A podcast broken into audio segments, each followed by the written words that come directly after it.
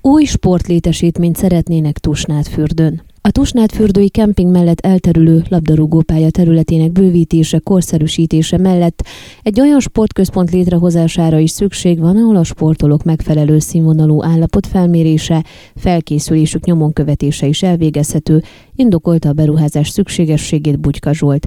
Tusnádfürdő polgármestere emlékeztetett, a fürdőváros ma már számos lehetőséget kínál a sportolók számára is, a több kategóriájú szálláshely, a természeti környezet, a wellness központ vagy akár a mofetta mellől viszont hiányzik egy fontos elem, amely nélkül a sportklubok nem tartanak itt edzőtáborokat.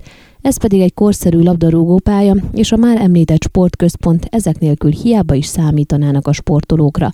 Bugyka szerint a májustól szeptemberig tartó turisztikai főszezonon, illetve az év végén kívüli időszak turizmusát jelentősen segíthetnék Tusnádfürdőn a sportklubok edzőtáborai, ahogy ez évtizedekkel ezelőtt is történt, ezért is szükséges biztosítani ehhez a feltételeket. A jelenlegi labdarúgópálya egyrészt nem szabványos méretű, másrészt jelentős korszerűsítésre szorul.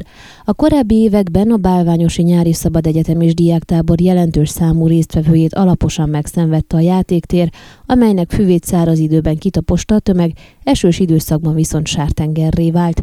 A városvezető elmondta, idén azért borították be kísérleti jelleggel védőlemezekkel a pályát a tusványosi tábor idejére, hogy ez az első eső után tudjon megújulni.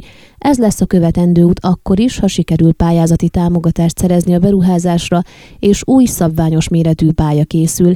Ehhez viszont bővíteni kell a területet, amelynek egyik akadálya, hogy nagyon közel van egy magas feszültségű villanyoszlop, amelynek 50 méteres körzetében nem szabad építkezni, ismertette Bugyka. Ezért most igyekeznek megtalálni annak a lehetőségét, hogy a sólyomkő irányába bővíthessék a területet, és a sportközpont építésére is legyen hely.